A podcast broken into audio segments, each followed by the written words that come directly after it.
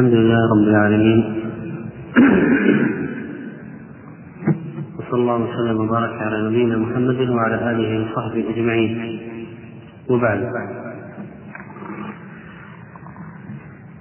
فقد قال الله سبحانه وتعالى ليرفع الله الذين آمنوا منكم والذين أوتوا العلم درجات. وقال سبحانه إنما يخشى الله من عباده العلماء. وقال النبي صلى الله عليه وسلم فضل العالم على العابد كفضل القمر ليلة البدر على سائر الكواكب. وقد بعث النبي صلى الله عليه وسلم معلما وسار العلماء الربانيون على نهجه عليه الصلاة والسلام في تعليم الأمة وتعلم هذا العلم. وهذه الأمة ولا شك تفتخر بماضيها وحاضرها. وهؤلاء العلماء الذين كان لهم اياد بيضاء على هذه الأمة بتوفيق من الله سبحانه وتعالى لا بد أن يتعرف عليهم أبناء هذا الدين ليكونوا لهم قدوة ولينسب الفضل إلى أهله ويعرف الفضل لذويه.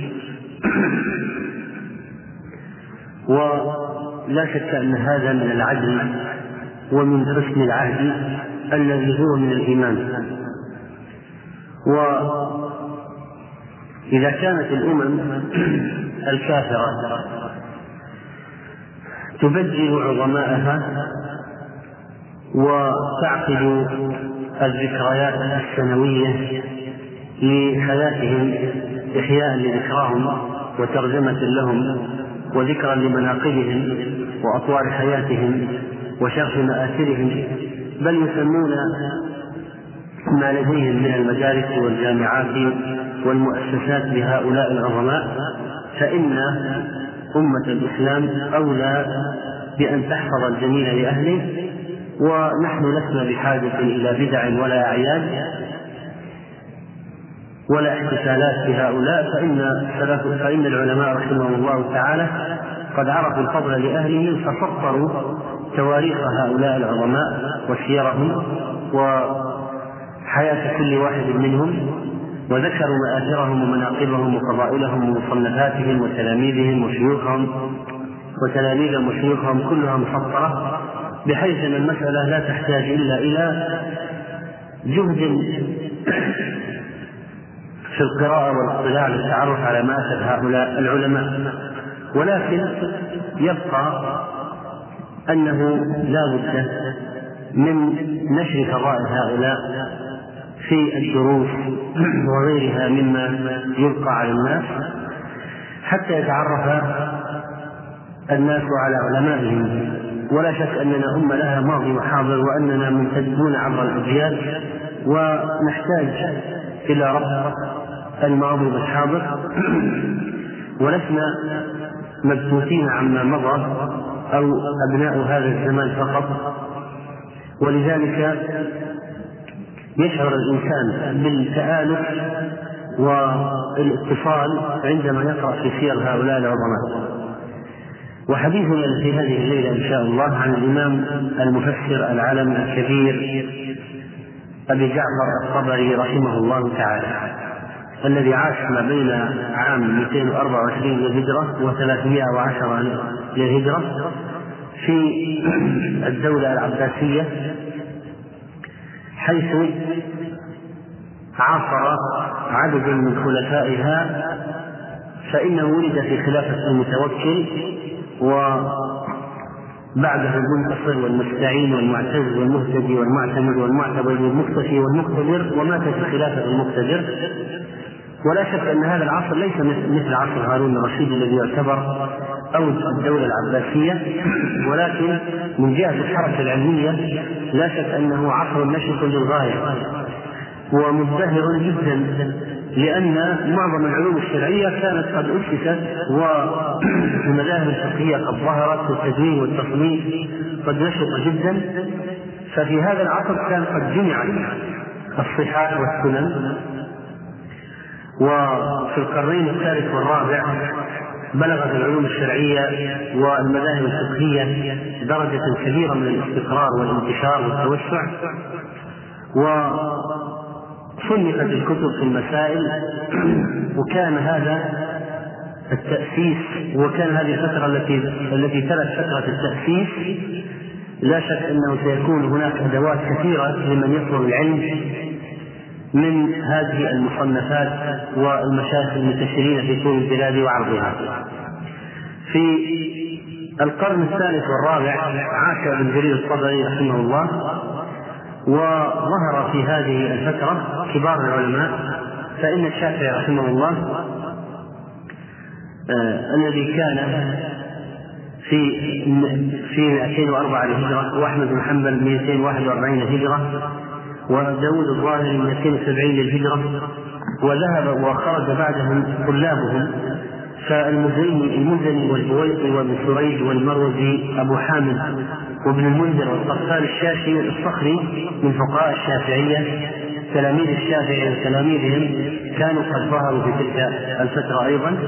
وفي المذهب الحنفي عرف الجصاص والقصاص والطحاوي وأبو الحسن الكرخي وفي المذهب المالكي الأصبغ وأبو بكر الأبهري والقاضي أبو الفرج وفي مذهب الإمام أحمد رحمه الله أبو بكر المروزي والأكرم وإبراهيم الحربي والخلال والخرقي وهؤلاء كلهم من أعلام المذهب الحنبلي. في هذه الفترة كان كانت بلدان العالم الإسلامي تعده الانتاج الوحيد وتخريج فطاح العلماء في شرق الدولة الإسلامية بخارى وسمرقند وفي فارس التي من مدنها شيراز وخراسان وأصبهان والطبرستان التي ينتسب اليها الطبري رحمه الله وهمدان وكذلك في العراق في بغداد والبصرة والكوفة والشام في دمشق والقدس وبيروت وفي الحجاز في مكة والمدينة وفي اليمن في صنعاء وزبيب وفي مصر في القاهرة والإسكندرية وفي المغرب في القيروان ومراكش وفي الأندلس في أشبيلية وقرطبة وطليطلة كل هذه المدن كانت المدن الإسلامية في الشرق والغرب والوسط كانت تعيش فترة ازدهار علمي كبير. ولا شك أن هذا من أسباب خروج علماء فطاحل فإذا كان الجو العلمي مهيأ إذا كان العلم منتشر مزدهر إذا كانت المصنفات كثيرة إذا كان إذا كانت الوسائل والسبل مفتوحة فلا بد أن يخرج علماء كبار. فإذا قارنا الحال بحالنا في هذا اليوم عرفنا لماذا نحن متخلفون في هذا الجانب عن الركب كثيرا ولماذا لم يظهر علماء كبار كثر في هذا الزمان فإن حركة البحث العلمي وانتشار العلم والعلماء الجو العلمي ليس ليس يقارن مطلقا بما كان عليه الماضي. ولكن عندما توجد يوجد ولو في أحد الجامعات جو علمي نشر حركة بحث تأليف ورسائل مشايخ علماء ومجموعة جو. فعند ذلك تتهيأ تتهيأ الفرصة لخروج العلماء. وهذه مسألة مهمة أن الأمة تحتاج إلى علماء. لا بد من وجود علماء. فلماذا لم يتخرج علماء كبار أو كثر ولماذا لا زالت الأمة فيها عجز كبير جدا في قضية العلماء؟ حتى أن العلماء الكبار الثقات معدودين معدودين على أصابع اليدين. فالأمة تحتاج إلى علماء وكثر أفرادها جدا. عدد المسلمين في العالم كثر للغاية أكثر من أي وقت مضى. ومع ذلك العلماء أقل من أي وقت مضى. ولا شك من الأسباب كما قلنا تهيئة تهيئة الجو العلمي لأن العلماء لا يخرجون من فراغ لا بد من وجود جو علمي يخرجون من خلاله. ولذلك فإن احتساب بعض الناس الأجر في تهيئة الأجواء العلمية لخروج العلماء يكون فيه أجر عظيم حتى لو لم يكونوا هم بأنفسهم علماء. احتساب الأجر في تهيئة الفرصة والجو أمر بغاية الأهمية. إمامنا محمد بن جرير بن يزيد بن كثير بن غالب الطبري رحمه الله تعالى يكنى بأبي جعفر. وعرف بذلك واتفق المؤرخون عليه مع أنه لم يكن له ولد يسمى بجعفر بل إنه لم يتزوج أصلا. ولكنه تكلم التزاما بآداب الشرع الحنيف والنبي صلى الله عليه وسلم كان يطلق الكنى على أصحابه وكان يكني الصغار ويقول يا أبا عمير ما فعل النغير هذا سنة يا أم خالد. وذلك لإشاعة روح المسؤولية عند الصغير التحمل والشعور بشعور الكبير. وهذا لا شك أنه يساعد في نضج الطفل ونموه. ونقله من عالم الطفولة إلى عالم الرجولة. ولعله يكون لنا وقفة في قضية عدم زواج جرير رحمه الله. وأما نسبه إلى إلى طبرستان فإنه لا خلاف فيه أيضا عند المؤرخين. وطبرستان ولاية كبيرة في بلاد فارس تقع بين جرجان والديلم على بحر قزوين وتضم قرى كثيرة. ومن قرى طبرستان آمل آمل التي ولد بها أبو جعفر الطبري رحمه الله ولذلك أحيانا يقال في نسبه الآملي الآملي نسبة إلى آمل البلد التي تقع مدينة في طبرستان وأيضا ينسب إلى بغداد أبو جعفر رحمه الله فيقال البغدادي لأنه سكن بغداد واستوطن بها ونشر فيها علمه. وإذا قيل أبو جعفر الطبري هل هو عربي أم لا؟ وبعض المؤرخين ذكر أنه عربي بعضهم قال أنه ليس بعربي. وقد سكن بلاد الفرس بلاد الأعاجم قبائل من العرب. بعد الفتوحات الإسلامية سكنت قبائل بأكملها عربية في خراسان ونيسابور وطبرستان. ولذلك يوجد هناك هناك في بلاد الأعاجم وربما يتكلمون الأعجمية ولكن أصولهم عربية. أصولهم عربية نتيجة نتيجة أن القبائل العربية نزحت أو ذهبت واستقرت في تلك البلدان وكان هذا لعله من خطط الخلفاء الراشدين في نشر الإسلام في تلك الأصقاع. وأن يوجد هناك مجموعة من العرب المسلمين وقد حمل الإسلام الإسلام العرب في البداية حملوه ونشروه هم الذين نشروا العرب.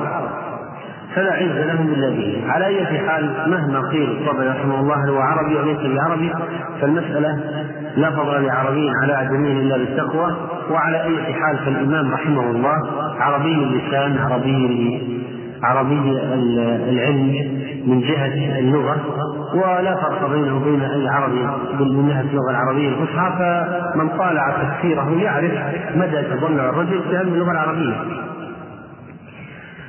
ولد رحمه الله كما سبق ذكره في عام 224 للهجرة. وقيل في غيرها ولعل سبب الاختلاف عبر عنه هو عندما قال كان أهل بلادنا يؤرخون بالأحداث دون السنين يقولون عام الذي حصل فيه زلزال كذا أو حرب كذا أو طاعون كذا ونحو ذلك.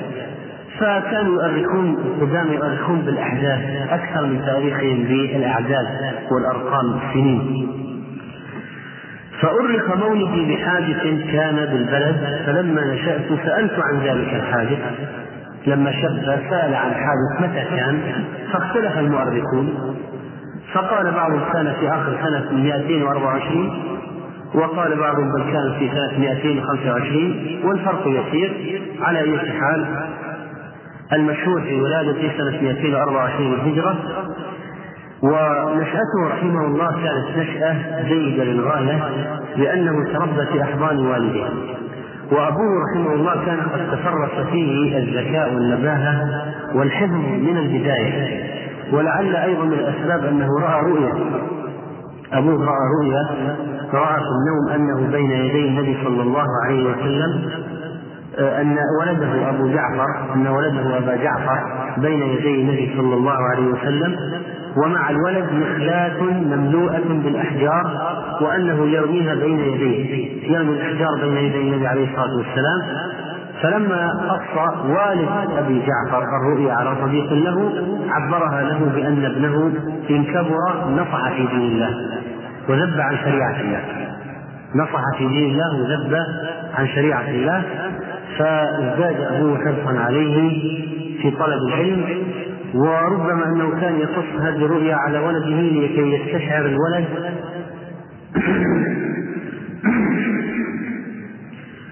آه، أو يكون تكون هذه حافز له في طلب العلم. و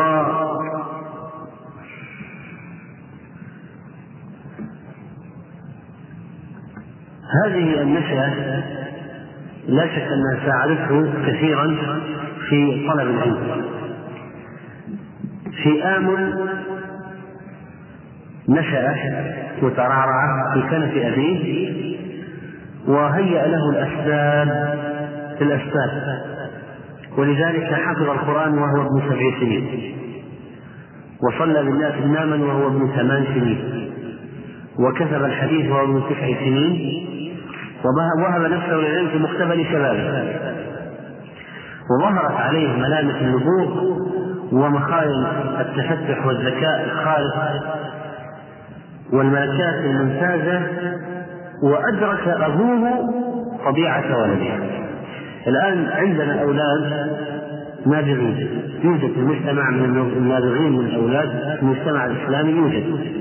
ما عقلت نساء المسلمين أن يلدن أذكياء وحفاظ ونابغين لكن أين الوسط الذي يحتضنهم وأين الموجهون الذين يوجهونهم لطلب العلم وأين الحرص عليهم من نعومة أظفارهم فيوجد هناك إهمال كبير للأطفال في مجتمعنا. وغاية ما يفعله الأب أن يسلم ولده للمدرسة. ثم لا يتابع الولد في غمرة انشغالاته وقد يكون الولد نابغة فعلا حافظ حافظ وذكي للغاية ولكن لا توجيه لا توجيه. وربما يذهب يذهب نبوغ الولد في الألعاب في اللهو وربما يتوجه إلى الشر بعد فترة ويستخدم ذكاءه في الشر ويصبح من كبار المجرمين لأن أكابر كبار المجرمين أذكياء. ولكن انحرفوا بسبب عدم وجود التربية فمن الفروق بيننا وبينهم أن الواحد منهم الأب إذا كان رأى من ولد غير عالم كان يهتم به. ويعتبره امتدادا له.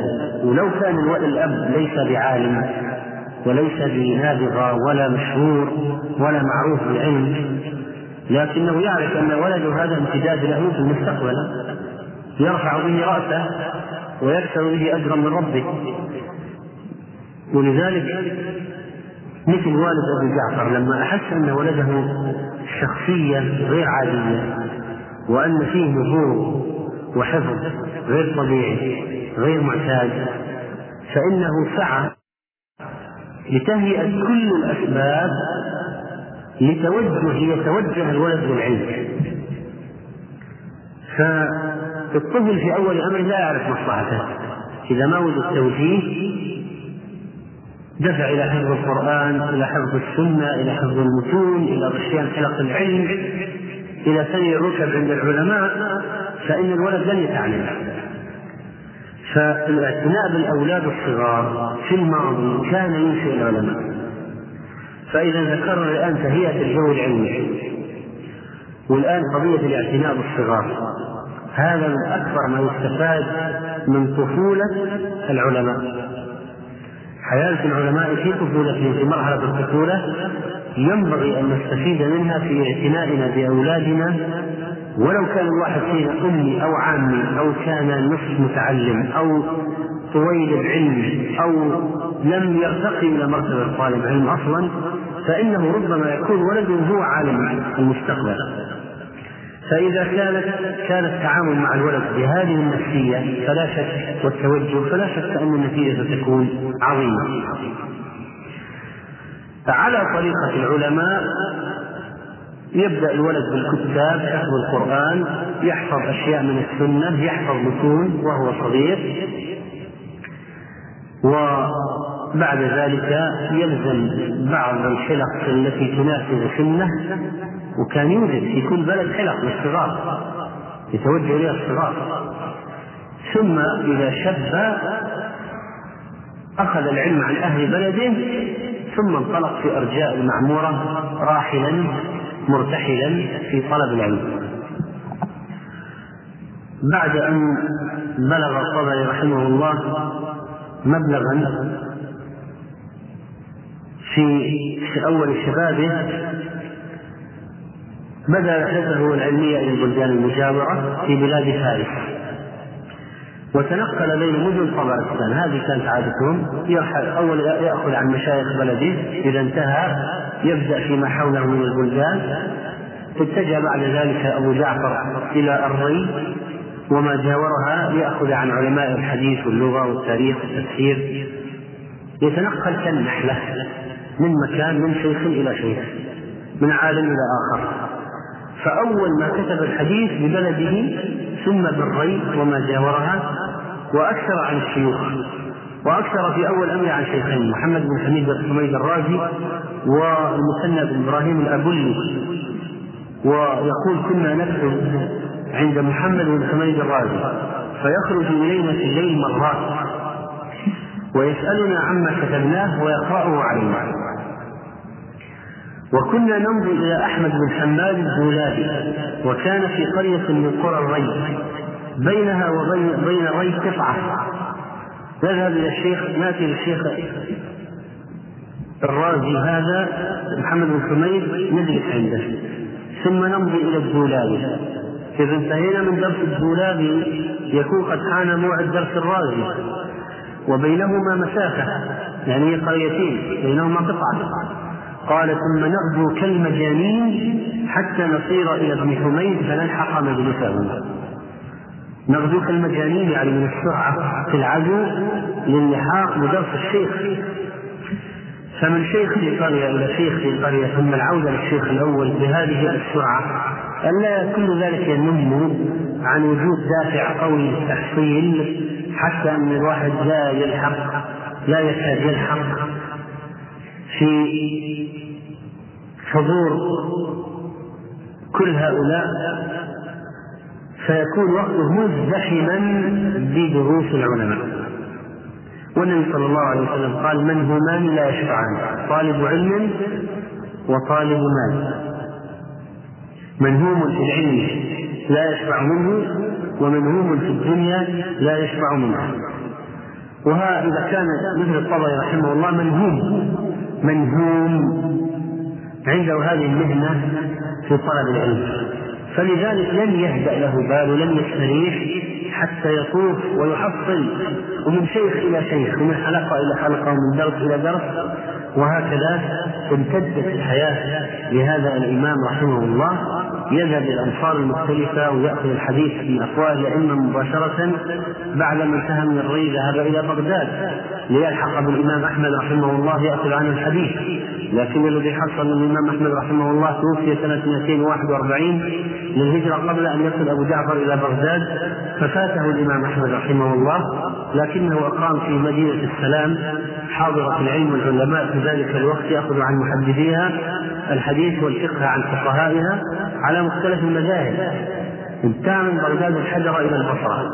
سمع الحديث من محدثي البصرة محمد بن موسى الحرش عماد بن موسى القزاز محمد بن عبد الأعلى الصنعاني بشر بن معاذ محمد بن بشار بن بندار محمد بن معنى. بعد أن انتقل من البصرة إلى واسط سمع سمع من شيوخ واسط إلى الكوفة. أخذ عن كبار علماء الكوفة. أبو كريم محمد بن علاء الهمداني هناد بن السري المحدث المشهور إسماعيل بن موسى وغيرهم. يقال إنه سمع من أبي كريم مئة ألف حديث. وأخذ القراءات عن سليمان الطلحي. بعد الجماعة علم البصرة وكوفة وواسط رجع إلى بغداد ثانية. لم يرتوي منها بعد. لكن الواحد يأخذ أهم الموجود ويريد أن يلحق على علماء البلد الآخر إذا انتهى رجع أخذ ما كان قد تركه في البلد الأول خشية أن يفوته أحد من علماء البلد الثاني أو يموت أو يذهب قبل أن يلحق يلحق على علمه. أقام ببغداد مدة درس علوم القرآن عامة وعلم القراءات خاصة وتلقى فقه الشافعي على الزعفراني. وكتب عنه كتابا في الفقه. ودرس في بغداد على أبي سعيد الأشطخري وعرف في بغداد في هذه الفترة في بغداد لما رجع المرة الثانية بدأ يشتهر أبو جعفر الطبري وأقر له أهل العلم بالفضل. بدأ نبوه يظهر. فإذا متى يظهر النبوغ؟ متى يظهر؟ متى تظهر؟ النفسية العلمية متى يظهر الإنسان بعلمه بعد مرحلة التأسيس؟ ما في ظهور قبل التأسيس. عمر رضي الله عنه كان يقول تفقهوا قبل أن تسودوا أو تسودوا لأن الإنسان إذا صار في منصب أو صار سيدا قبل أن يتفقه فإن هذا المنصب سيمنعه عن الطلب من عدة جهات. أولا ربما يستحي وهو في هذا المنصب أن يجلس مع الصغار يحسن ثانيا أن المنصب له أشغال كثيرة. ولو تزوج ولد له أولاد أو صار في منصب صار في شغل صار في تجارة صار في وظيفة له لها ضريبة لها أشغال لها متطلبات. فلن يكون عنده الوقت بخلاف ما لو كان منذ أول أمره قبل الارتباطات والمسؤوليات يطلب العلم. فإذا صار سيدا أو صار في مكانه ثم لم يتفقه افتضح بين الناس لأنه ليس عنده شيء يعطيه. وربما يسأل ربما يهدى إليه ربما يجعل حكما في قضية أو ربما يلجأ إليه في شيء ما عنده علم. فيتضح بين الناس. وربما يحكم بشيء مخالف للشرع. أو يتجر مثلا في أشياء وهو ما فقه العلم والبيوع فيرتكب محرمات في أثناء التجارة. على أي حال لا بد من مرحلة التأسيس والتفقه من الصغر ثم إن النبوغ بين الناس والاشتهار بالعلم الإنسان متى يشتهر بالعلم؟ إذا اسس نفسه. بدأ الطبري رحمه الله أبو جعفر يعرف بالعلم في بغداد بعدما رجع إليها المرة الثانية بدأ يظهر اسمه بدأ يتكلم يذكر اسمه المجالس. وبدأ الإنصات باقواله وواحد إذا صار في درس الشيخ فإن طلاب الشيخ ليسوا سواء فهناك المعيد الذي يعيد الدرس بعد الشيخ. لمن يحتاج إلى إعادة كتب كل شيء الذي جاء متأخرا الذي فاتته الحلقة هذا المعيد في رتب في في في, تلاميذ الدرس رتب في تلاميذ متقدمين تلاميذ متوسطين تلاميذ مبتدئين. وهؤلاء التلاميذ المتقدمون لا شك أنهم قد يسألون عن أشياء مما ذكره الشيخ أو من بعض المسائل ويكون لهم رتبة فينظرون هناك طريقة في الحلق تساعد على نظور الطالب وتدرجه من مرحلة إلى مرحلة وتبوئه لمكان لمكانه لمكانه الصحيح بين طلبة العلم.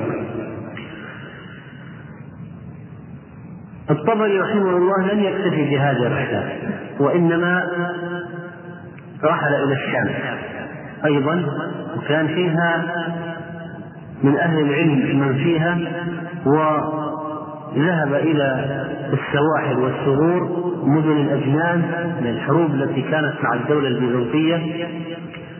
وأخذ القرآن برواية الشاميين عن العباس بن الوليد المقرئ البيروتي وأقام ببيروت. وين بيروت؟ كانت بيروت حاضرة من حواضر العلم.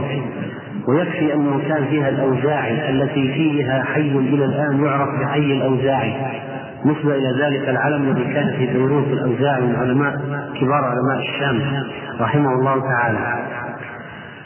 فجلس في بيروت فترة من الزمن ثم ذهب بعد ذلك إلى مصر لم يكتفي بالشام ذهب إلى مصر وكان مشتاقا للقاء علمائها وكان فيها من العلماء كبار. فقد أخذ فيها مذهب مالك على أبي محمد عبد الله بن وهب وأخذ فيها على يونس بن عبد الأعلى وأخذ فيها على محمد وعبد الرحمن وسعد أبناء عبد الحكم. ودرس فيها فقه الشافعي على الربيع بن سليمان المرادي وإسماعيل بن يحيى المزني. ومحمد بن عبد الله بن عبد الحكم الذي جمع بين مذهبي مالك والشافعي. أقام في مصر في مصر فترة ثم رجع إلى الشام. أقام بالشام فترة ثم رجع إلى مصر. يلحق يلحق واحد يلحق علماء قبل أن يموت يحصل أشياء ثم يرجع ما يقضي ما فاته في البلد الأول وهكذا. ذهب إلى مصر مرة ثانية. سنة 256 للهجرة. والتقى يونس بن عبد الله على الصدح وأخذ عنه قراءة حمزة وورش.